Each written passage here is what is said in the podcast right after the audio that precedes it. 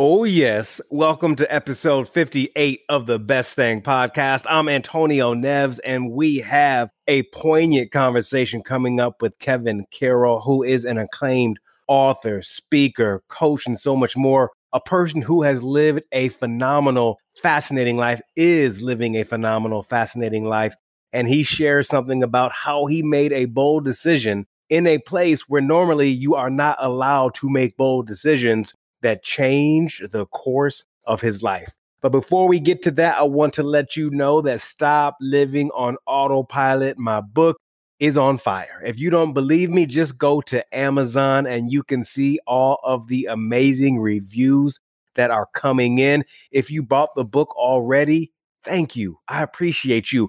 If you have not bought the book yet, right now is your opportunity to do so. Just go to the show notes. You can buy the book there. If you want to give the book a test run first, you can also go to the show notes and download the introduction and chapter one for free. I guarantee you, you are going to love this book.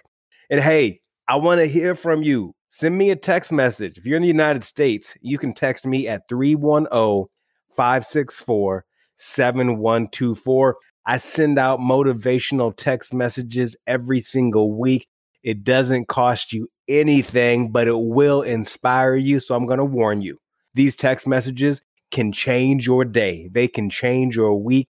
They can change your month. So send me a text message at three one zero, five six four, seven one two four. Okay, without further ado, let's get to episode fifty-eight of the Best Thing podcast with Kevin Carroll. Welcome to the Best Thing podcast, where we talk to thought leaders, creatives, authors, and entrepreneurs about how sometimes the best thing to happen to you is the most unexpected. Welcome your host, Antonio Neves. Welcome to the Best Thing podcast, where I talk to people about the best thing to happen to them that doesn't include the traditional markers of success. I'm your host, Antonio Neves. I'm the author of Stop Living on Autopilot, a speaker, and a success coach. Each week, I bring on a new guest who has a powerful story to tell that will motivate, inspire, and help you see life through a new lens. Now, this week's guest is someone I first came across from a previous guest on this podcast, the amazing Yogi Roth. And over the past few years, and specifically the past year, his name, it just keeps popping up everywhere I look. So I'm so glad I get the opportunity to interview him. Kevin Carroll is an acclaimed speaker and the author of Rules of the Red Rubber Ball that has sold over, get this, three hundred thousand copies. His fascinating life has taken him from serving in the Air Force to working in the N B A as a head trainer with the Philadelphia seventy-sixers to working with global brand Nike and so much more. During normal times, Kevin travels the globe consulting and speaking about the role, value, and importance of play in life. Now, since two thousand four, more than three hundred fifty thousand people from two hundred plus corporations, one hundred fifty plus nonprofit organizations, and dozens upon dozens of schools around the world have been inspired by Kevin's dynamic presentations. Kevin Carroll, welcome to The Best Thing.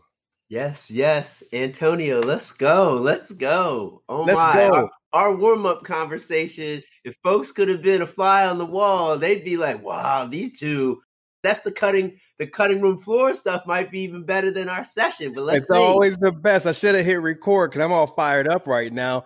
And I have to start with this question, and you're not wearing the hat right now, but as I was digging in, doing my research, I always see you wearing a hat, and the hat has a question mark on it and an exclamation point. And I was watching all these interviews, different things you've done. I was waiting for somebody to ask you about it, and I didn't get the answer. So can you tell me about this hat that I'll, I'll post a, a photo of that in the show notes with the question mark and the exclamation mark and what it means? So that's the interrobang. It's an actual grammatical symbol. Typically it's connected, but I have a disjointed or disconnected interrobang. A friend of mine noticed that I used it in my correspondence quite often. And it represents, and you're going to love this, the question mark, curiosity, the exclamation mark, bang, energy. And he literally said to me, you are human interrobang. You always showing up with curiosity and you always bring that heat, that energy. So he said, I'm going to make you some hats. He was a designer at Nike. So he actually got some blank hats and had it stitched on and sent it to me. He said, that's your symbol, right? He said, that's you. And so I said, that's dope. I'm going to keep some of these. He said, now you should sell them. I said, no, I don't want anybody just wearing my hat. They might be doing the perp walk or something and got my logo on there. No, I said, I'm going to be real discerning about it. But that's what it represents, is curiosity and excitement or energy about all things that I'm invested in. And so receiving that hat, when I do gift it to people, they know that you're part of Team Interrobang then, right? So that's what that is, the Interrobang, curiosity and excitement. I like that, curiosity, excitement, and energy. And if anyone happens to like watch any of your talks and different material that's available online, like like I've done over the course of the past couple of weeks, it's pretty much impossible to not walk away fired up, not to walk away inspired. You're that rare person, I can say, that you can do that through multiple mediums. And it's very rare that someone can do it through video, the way you definitely penetrated me and, and got me fired up. And the, and the question I, I have to ask right now is, in the bio, I mentioned you working for the Philadelphia seventy-sixers. We mentioned your background in the Air Force. We mentioned where you working with Nike, but we can go on and on with your work with Starbucks, Target, et cetera. A lot of people would say, like, how does one work and go from the Air Force to major organizations to the N B A? Kevin, what is the consistent thread in all that you do, that you've brought to your work? I'd say curiosity. It's absolutely that. I have a, I've always had a curious spirit from my childhood, and it was out of necessity. I think that in order for me to be able to navigate all the upheaval and uncertainty that I was dealing with in my childhood, curiosity was going to be the thing that would help me to basically problem solve, to find ways to navigate, find ways to rise above, find ways to not allow my circumstances to dictate my destiny, finding ways to not be a pessimist, be an optimist. So curiosity is at the root of all that. And I learned how to ask questions, how to research things, how to look up stuff. And I was a voracious reader as a kid. And I continue to be a lover of books and reading and everything. But I say curiosity is at the root of all of that. One of the things I always talk about is, you know, I always had a question, or I always had something I would want to ask you, right? I was always curious about someone else's story. And that always informed me, like, oh, how'd you do that? And then, you know, it would open up another question, or maybe another question. And never in a way where I was being intrusive. I was genuinely curious about, like, well, tell me how you did that. And then what I would do is collect that, curate that, store it away, and have it in my head. And then maybe in the midst of something going on, wait, what was that thing that Antonio said? That, oh, yeah, that could apply right now. I was my own Google search, right, before it was a thing. Yeah. And now I actually set up Google Alerts. So Google searches for me daily. I get a daily digest from Google every morning on the things I'm interested in, and I update it accordingly. And so that's one of the things I always tell people. Curiosity is right at your fingertips. All you have to do is let Google do the work for you. They literally will do a daily digest and curate on your behalf the things you're interested in. So there's no excuse. Everybody could be curious. Yeah, listen, those Google Alerts, that's my jam. I get those right? every single day. I forgot the day I realized, you know, you can search for more stuff than your name, right, Antonio? you, you can... It's like, what? Mind blown, right? It's like, it's like that was like your major hack right there, right? It was a major hack, but I love what you talk about, you know, your curiosity. I mean, it's very much, you know, I'm a journalist, you know, by trade and by education, and it's been natural for me my whole life, and I can see how you, your general curiosity about people, learning their other stories, how that can benefit us. And I just wish more people would have that curiosity to learn more about other people's stories, because of course that helps us in our journey. You briefly mentioned your childhood and learning about you. You know, I learned about your parents who who struggled with addiction, and you went to live with your your grandparents. But there's something that was mentioned on your website that really jumped out to me, and you talked about how you went to transform your journey from abandonment, dysfunction, and uncertainty to success and a lifelong pursuit of significance. What really captured my attention in that sentence was pursuit of significance. Could you talk a little about that? So I think, you know, success is attainable. Significance is that thing that makes you stretch, because significance is about your legacy. It's about the real impact that you've had. We can have, look, we can get our own shine on and have all the success we want, but truly the measure of you is, how will your absence be felt once you're gone? How will your absence be felt? And so I think that's what a lot of people don't think about. They think about success, get mine, blah, blah, blah, blah, right? And I'm thinking about how will my absence be felt when I'm gone? That's significance to me. And so I'm pursuing that, right? That's my chase daily, because that's the collection of all your works and deeds and acts. It's not a single moment. It's not a single triumph. It's not some single accolade. It's not any of that. It's so much more. It's you stacking all these wins, right? These micro wins, as my one buddy says, right?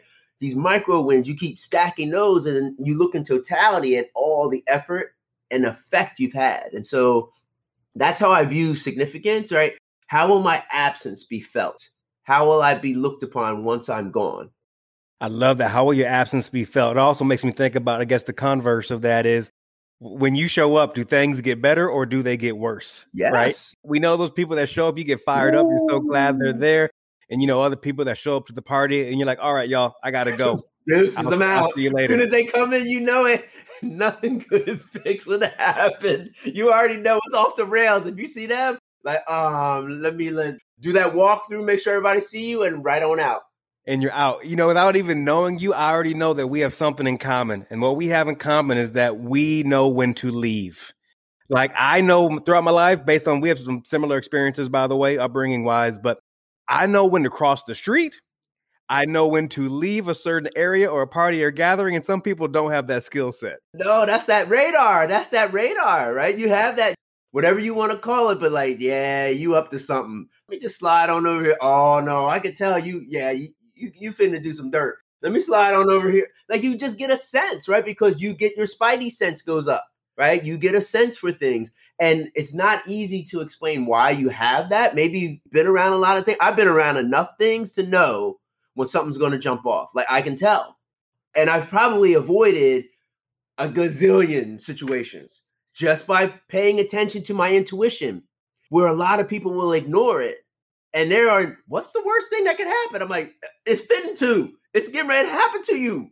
What's the worst that can happen? Stay here five more minutes and you will find you, out. Then, you wait, how many times out. when you were growing up, Antonio, that you heard the next day, yo, man, you missed it. Such and such. Ha- My whole life story. My whole life story. It's even, I think about times, especially when I lived in New York City for twelve years, and you know there's a lot of panhandlers, different things going on. They would be going down the line talking to people. They'd make eye contact with me for half a second, then they'd keep going. It's like they knew. They like, know. They know. Like, you, no, you, I can't even approach you. You're not hearing it. You're not feeling it.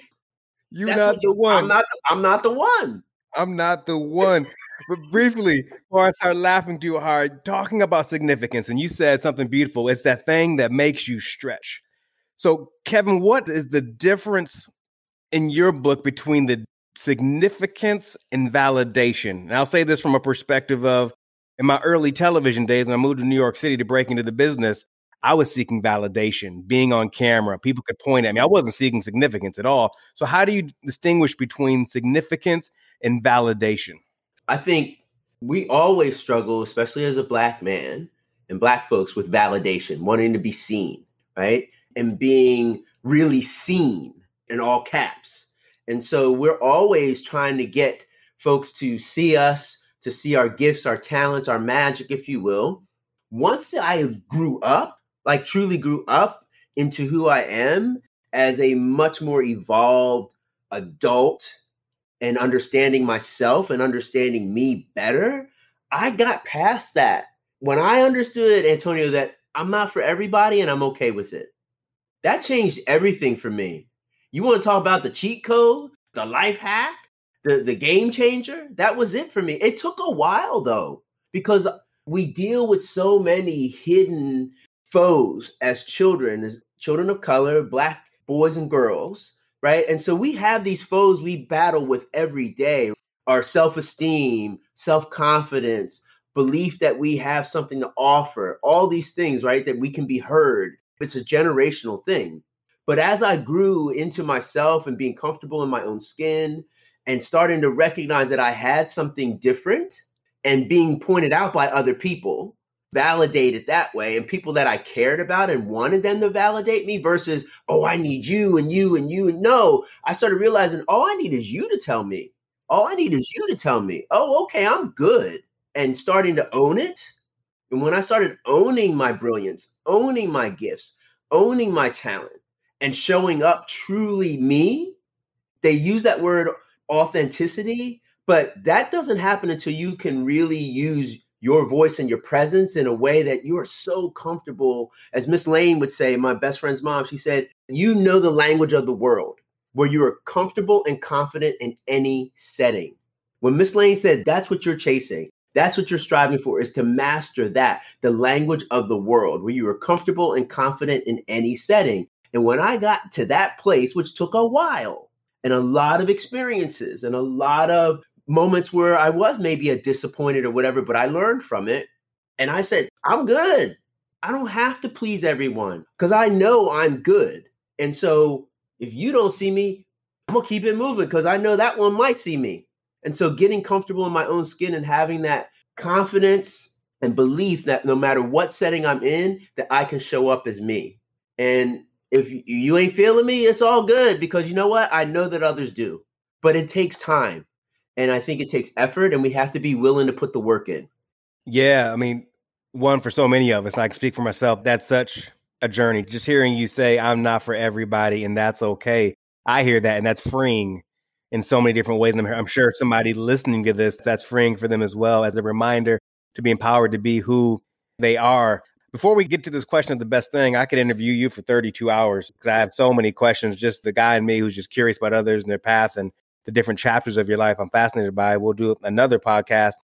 A question I want to ask next that jumps out to me is I heard you mention in your talk that someone over the course of your life has been like the chief encouragement officer, or the role of that the chief encouragement officer can play in people's lives. So this, I'm going to go a different direction in this question probably than you expect. I can already tell that you are an encourager to others. You have encouraged me without me even knowing you. Uh, as a person that that's, that's a coach that encourages others as well, the question I always like to ask folks is, who encourages the encourager?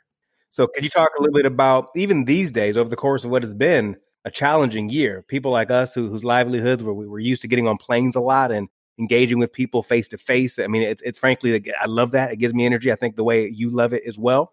Yes, we can do talks virtually. It's a, it's a little bit different. So who has encouraged you during what's been a challenging period for so many?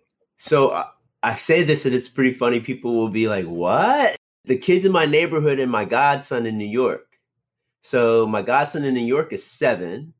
A couple of my neighbor kids are twelve and under.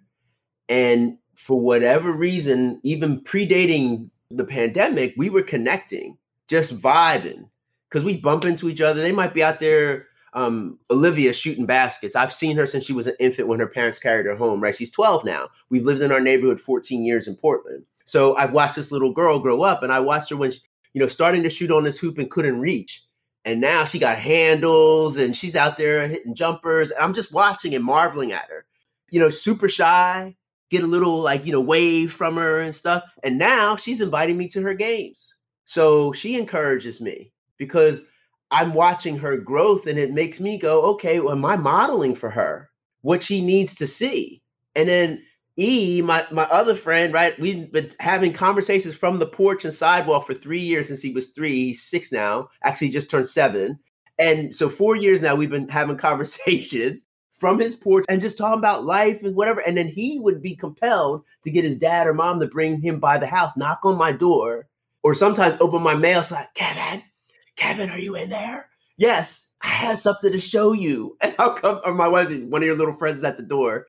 And I'll go to the door. He says, and he will literally say, come look at this. And I'll go with him and his mom or dad. And he says, look at this spider web. Look how the sun's hitting it. And I'll just marvel at that with him. That just makes me just beam inside his curiosity. And then my godson and I have been doing art the entire pandemic together, but he leads the sessions. He's seven, just turned eight on January eighth, had his golden birthday on January eighth. He was eight on the eighth. He did art with me. He's a fearless artist. He's unlocked my fearless nature around creativity even more so. And so I started to realize this, that if we're curious, we can learn from anyone. But if we think that it's always the mentor-mentee is the dynamic of a chronological age thing, then you might be missing out on an opportunity to learn from those who are junior. So I call it reverse mentoring. I'm looking for someone junior to me to coach me up because they see things with a fresh perspective. They see things in a different way than me. They might see things with this perspective that could be novel and new. So those are three people that encourage me, Olivia E. and M B G, Marco. That's what I call them. M B Gs are initials. Yeah. So doing those different activities with them. Oh, that's beautiful. If you're, if we're curious, we can learn from anyone. As you were talking, I was, I was smiling, thinking about the kids and how they connect with you. It also made me think about my son. My, my wife and I, we have four-year-old twins. And just in general, forget the pandemic, my son specifically wakes up with reckless abandonment and joy. He wakes up ready to attack the day. He never even once asked for coffee. He's like, he just, it is. It's like, because it's a new day. It's a new right? day. It's a, it's a tabula rasa. It's a blank canvas. What can I paint on this canvas today? Why aren't we more like that as adults? Why don't we tap back into that childlike wonder, that excitement of discovering something new? That's curiosity, because it will serve you well, because it keeps your brain agile, strong, nimble, right? The ability, what was the word we kept hearing? Pivot, pivot, pivot. I said, I'm moving from pivot to pirouette. I'm going to pirouette now. I'm going full black swan on you, right? There We're going to have all kind of moves happening. Only way you're doing that, though, is with agility and nimbleness and confidence. You have to work your creative muscle, your curiosity on a regular basis. You have Google Alerts. It helps keep you immersed in things you care about.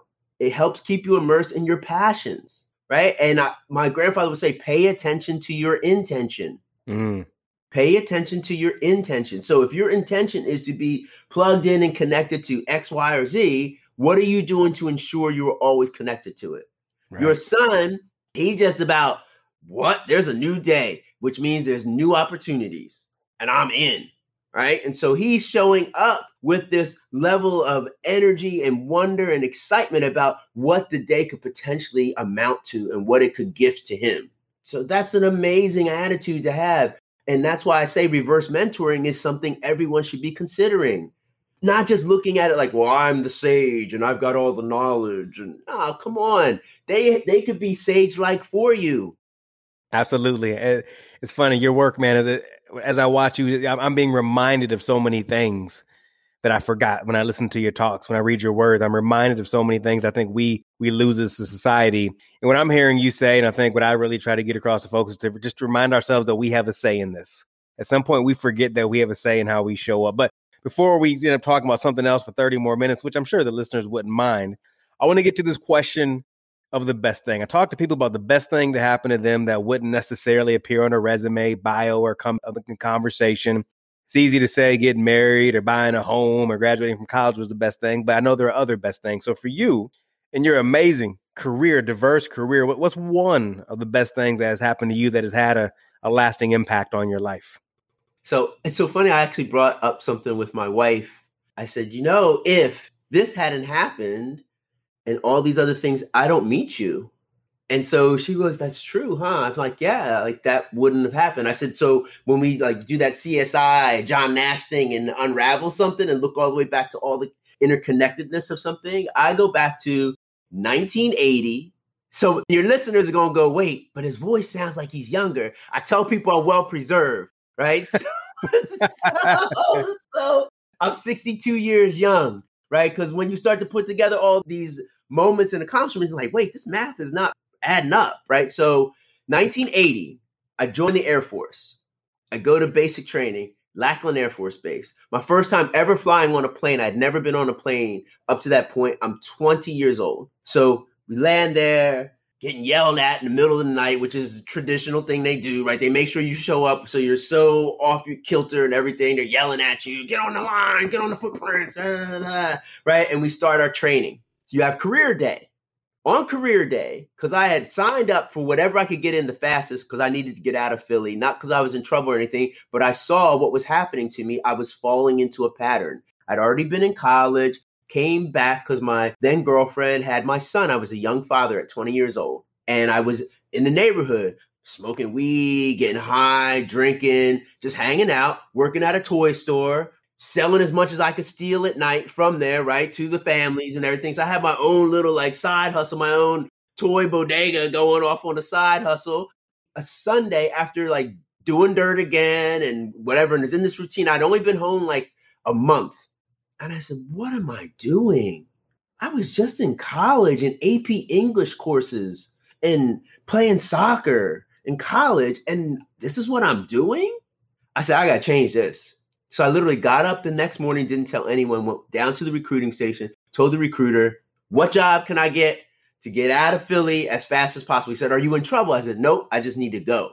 I take the A S V A B test, which is the basic entry test, score super high on it, right? So now they're like, oh, we got a live one. We can get all kind of bonuses off of this guy, right? So I said, what can I get? I need to get out of here. He says, well, you can go in and you can do security police. I said, okay, can I get a dog? Can I be like a dog patrol or something? He goes, yeah, yeah, yeah, yeah, you can do that. He's selling me whatever, right? Sign the papers. I'm at basic training. Now I'm at career day. And they put a film up. And there's like this voiceover. And it's dark. It's black, right? The screen.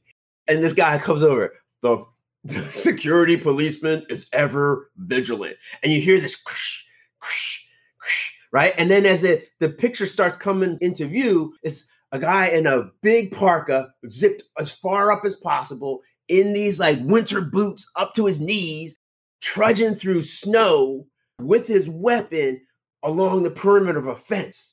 And I'm like, oh, no, no, no, this is my job? No. And as the security policeman is ever increasing the vigilance, I'm like, no. And I raise my hand in the middle of the briefing, which you are not supposed to do.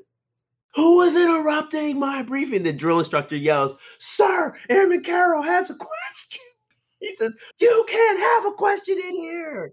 What are you doing? Where are you from, Carroll? Sir, I'm from Philadelphia. He says, did you come all the way from Philadelphia just to piss me off, Carroll? No, sir, I have a question. He says, what is your question? I saw a sign. He says, what do you mean you saw a sign? Something mystical? What are you talking about? No, sir, I saw a sign downstairs that said, we have volunteer jobs, just ask.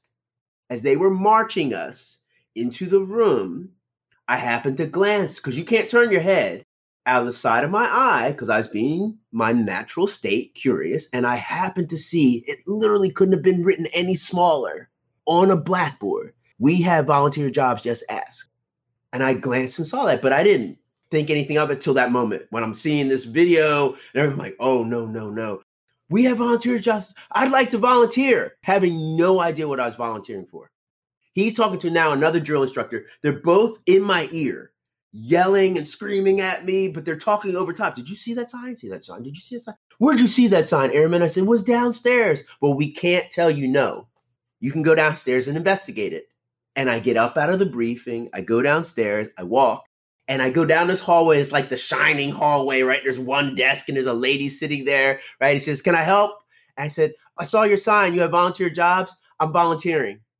I could have been volunteering for anything. I just didn't want to do that. Well, we need Morse code operators and we need language translators. So in my head, I go, well, there ain't no way I'm doing the language thing. I dropped Spanish after five minutes in high school. I ain't doing that. I said, well, I'll take whatever you give me. She said, well, we're going to give you both tests. Here's your appointment card. You come back here tomorrow. I prayed so hard that night, please just let me pass one of these things, the Morse code test, because I know I can't do the language thing. Go back, take the test. Day later, I get contacted to go back. I passed both of them. So I'm figuring I'm going to get Morse code. And they said, we're sending you to Monterey to the language school. I said, well, I can't do languages. I said, no, you passed this test. You can do languages and you will do languages. And little did I know I had a gift.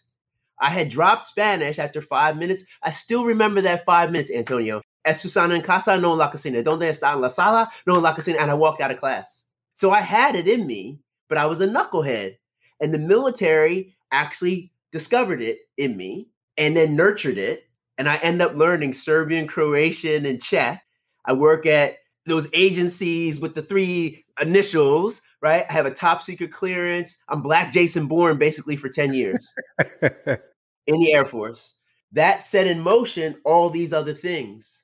I end up getting my degree in athletic training because I'm stationed at a base that teaches the intel stuff where I'm in military intelligence, but they also have an athletic training program.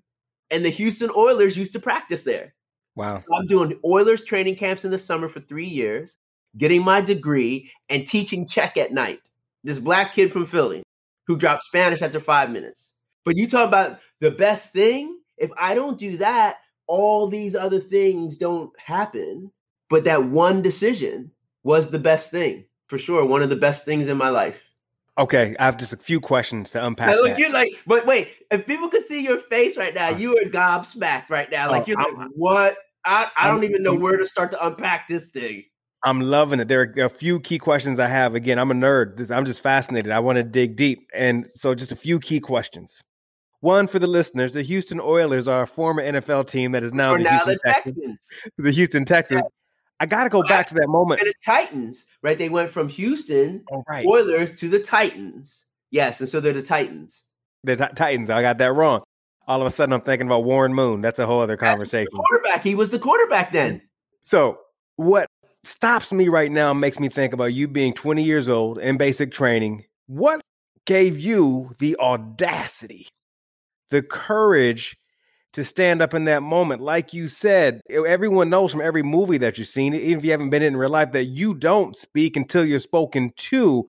The fact that you put your hand up and didn't relent, what gave you the courage? Did your life flash before your eyes? You're going to be a stormtrooper. You're like, no way, I'm not doing this. Or was it something else? Was it God speak? What was it? I think it was, that's my future. No, that's not. I look. I don't want to hold a weapon every day. I'm not, no, that's not me. I don't want to do that. The dog thing was what I was going to use, right? Because I didn't want to have to have, a, I was, you know, I didn't have any sense in my head that I literally would have to be handling weapons and stuff as a security policeman. It's natural that, no, I thought I'm going to be the dog patrol. That's going to be my weapon, right? So I'm, and I'm cool with dogs, but nope. And I see all this unfolding. I'm like, this is not me. No way. Uh-uh. And so for whatever reason, I truly believe was the courage, because I saw that sign. In my head, I deduced they wouldn't have that up if you couldn't speak up about it. And my Nana Carol would say, speak up, a closed mouth don't get fed. She would always tell us that. Speak up, a closed mouth don't get fed. So I said, what's the worst? They're going to yell and scream at me. I've been yelling and screamed at the whole time now, so I'm used to it. That's not going to bother me. So I got to speak up. And little did I know, they hadn't seen it, but they couldn't deny me because I spoke up, because it was written there, which means it's almost like an offer. And I saw the offer. What hits me in the face about the story, three words you just said, that's my future. And as you know, so many men and women wake up every single day and they equally can see that if they keep doing what they are doing, this is going to be their future. And for me, it blows me away. My book, Stop Living on Autopilot, it talks to those men and women that could have been you. Based on societal standards, they checked off every box they were supposed to check off. The education, maybe the job, they got the four oh one k, they got the benefits, but they never stopped to say, do I want this? Is this the direction I want to go? So they reached a certain point where even though they are successful, they are unhappy and unfulfilled because they were unwilling, unwilling to say, that's my future. I'm going to make a shift. I'm going to make a change. I'm going to speak up even if I'm embarrassed in this. And so that's what really grabs my attention out of that. No, I think that's real talk. And a lot of people, I mean, you know, whenever you hit, quote unquote, this midlife crisis for some folks, right, where there there's that's the realization, right? That's when you you have this pause and you see your, your life in full, you know, H D, whatever, whatever the top definition is now, right? You're like, what? And then you've got less time on that dash, right? There's less time on the other side of the dash. It's not as much. You've already used up quite a bit, and you start to realize and you start to question. And I think that's a big part of what happens to people when they have these moments of reckoning. In many ways, it's a moment of reckoning. Like, what have I done? What have I been doing? And do I have regrets? That question right there, what have I done? That, that, listen, that, that speaks to a lot of people, because a lot of people are listening to this right now, and they're realizing that that's my future. And I think they're being empowered right now to realize they can make a new choice today or tomorrow. This is going to be my last question. This is this is the nerd in me that wants to ask this question that you're going to probably say, where, where is this question coming from, Antonio, to end the podcast? But I got to ask. Tell me about what you learned from speaking different languages, because as a person that, you know, I studied abroad, lived in Spain for a while. My Spanish at one point was really good. I've worked abroad in Sweden at one point and got decent at Swedish, not great. But I realized when I learned these different languages, Kevin, something was happening in my brain. I was seeing things from a different vantage point. Even the accent, you just show up differently. So the nerd in me just wants to know, what did you learn about yourself, life in general, speaking these different languages? My love of learning and curiosity is at my core, because being able to learn another language, you have to be curious, and you also have to be willing to fail, because you're not going to be good at first. And so I had to go back to when I was learning a sports skill, right? Let's even go all the way back when you're learning how to walk as a child. You failed a lot, but it's your willingness to persist, to keep chasing mastery, to get better at something, right? So that whole idea of beginner's mind and openness and eagerness to learn and to get better at something. And so that's what I really think I learned from this, was that first. But then I learned to have empathy for others in different cultures, and understanding that everyone's got a story to tell and everyone has a different approach to it. But humanity is humanity is humanity, no matter where I go. But learning languages made me approachable to people because I was curious about their language. I wasn't being an ugly American, right? That term that you go to another country and it's like, where's my stuff? The stuff I like, because I ain't trying none of this stuff. Where my Mickey D's, right? Where my where my Dunkin' Donuts? Where no, that's not here. You need to learn how to be flexible and open to other cultures. And in doing so, what it allowed me to do was to connect with humanity no matter where I was, and to see the humanity in every place I went, and to discover that we have a lot more in common than what we think is not in common, our differences. And I think that's what I've always been curious about, is how do I find ways to lessen the degrees of separation between us, our differences, and find what we have in common and build from there. Oh, that's beautiful. And I think it's a beautiful way to end it. But my brain, as silly as it is, is just thinking about those moments when you just caught somebody off guard. Oh, they, my gosh. Because, because oh, they didn't that. know this brother's language. We'll, we'll leave your listeners with this cliffhanger.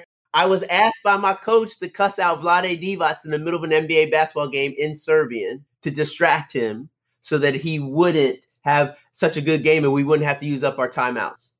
Oh, that's and that opened, perfect. And that opened up a whole nother part of my journey. But I've been in Chicago, New Orleans, whatever, and I see your last name. I can recognize Slavic last names. And then I'll ask, where are you from? And they always go, oh, well, you wouldn't know. It's da-da-da, it's Montenegro. I go, Dobar dan, kako se vi, gospođica? Or I go, lepotica. If I say lepotica, they blush. Women will blush instantly because it's the most endearing word you can say in Serbian or Croatian, right, or whatever. Oh, yeah. I'd be in elevators in hotels, and staff or whatever would be speak. Like, I'll listen and I'll leave. And walk off and the door closes and you see their face like, what just happened? Yes. I've been the novelty in hotels because people would talk about me on the staff that might be all Slavic. There's this black guy in room whatever, and he speaks our language. So I get little knocks on the door. Are you the one? Right? And they'll start conversing with me, and they just get tickled because they don't expect an American, let alone a black American, speak their language, because they you don't care. That's their assumption. You don't care. And so we need to start debunking that more. I think we've got such an opportunity to debunk that, right? That we are global citizens and we want to be global citizens. And so why don't we strive for that? That's my mic drop moment. Boom. Boom. one hundred percent. I love it. This has been a fun conversation for me. I can't thank you enough for coming on. In the show notes, I'm going to have the location where everyone can learn more about you, more about your books, et cetera. I just want to say I appreciate you. Thank you for firing me up, for encouraging me even before you even knew me. And we're definitely going to do round two. I love it. I love it. Antonio, be well, Godspeed, man. Thanks for listening to The Best Thing Podcast with Antonio Neves. Join us next week for more stories that'll help you see the world through a new lens. For more resources, go to the antonio neves dot com. If you enjoyed this podcast, we ask that you share with a friend and be sure to subscribe so you never miss an episode.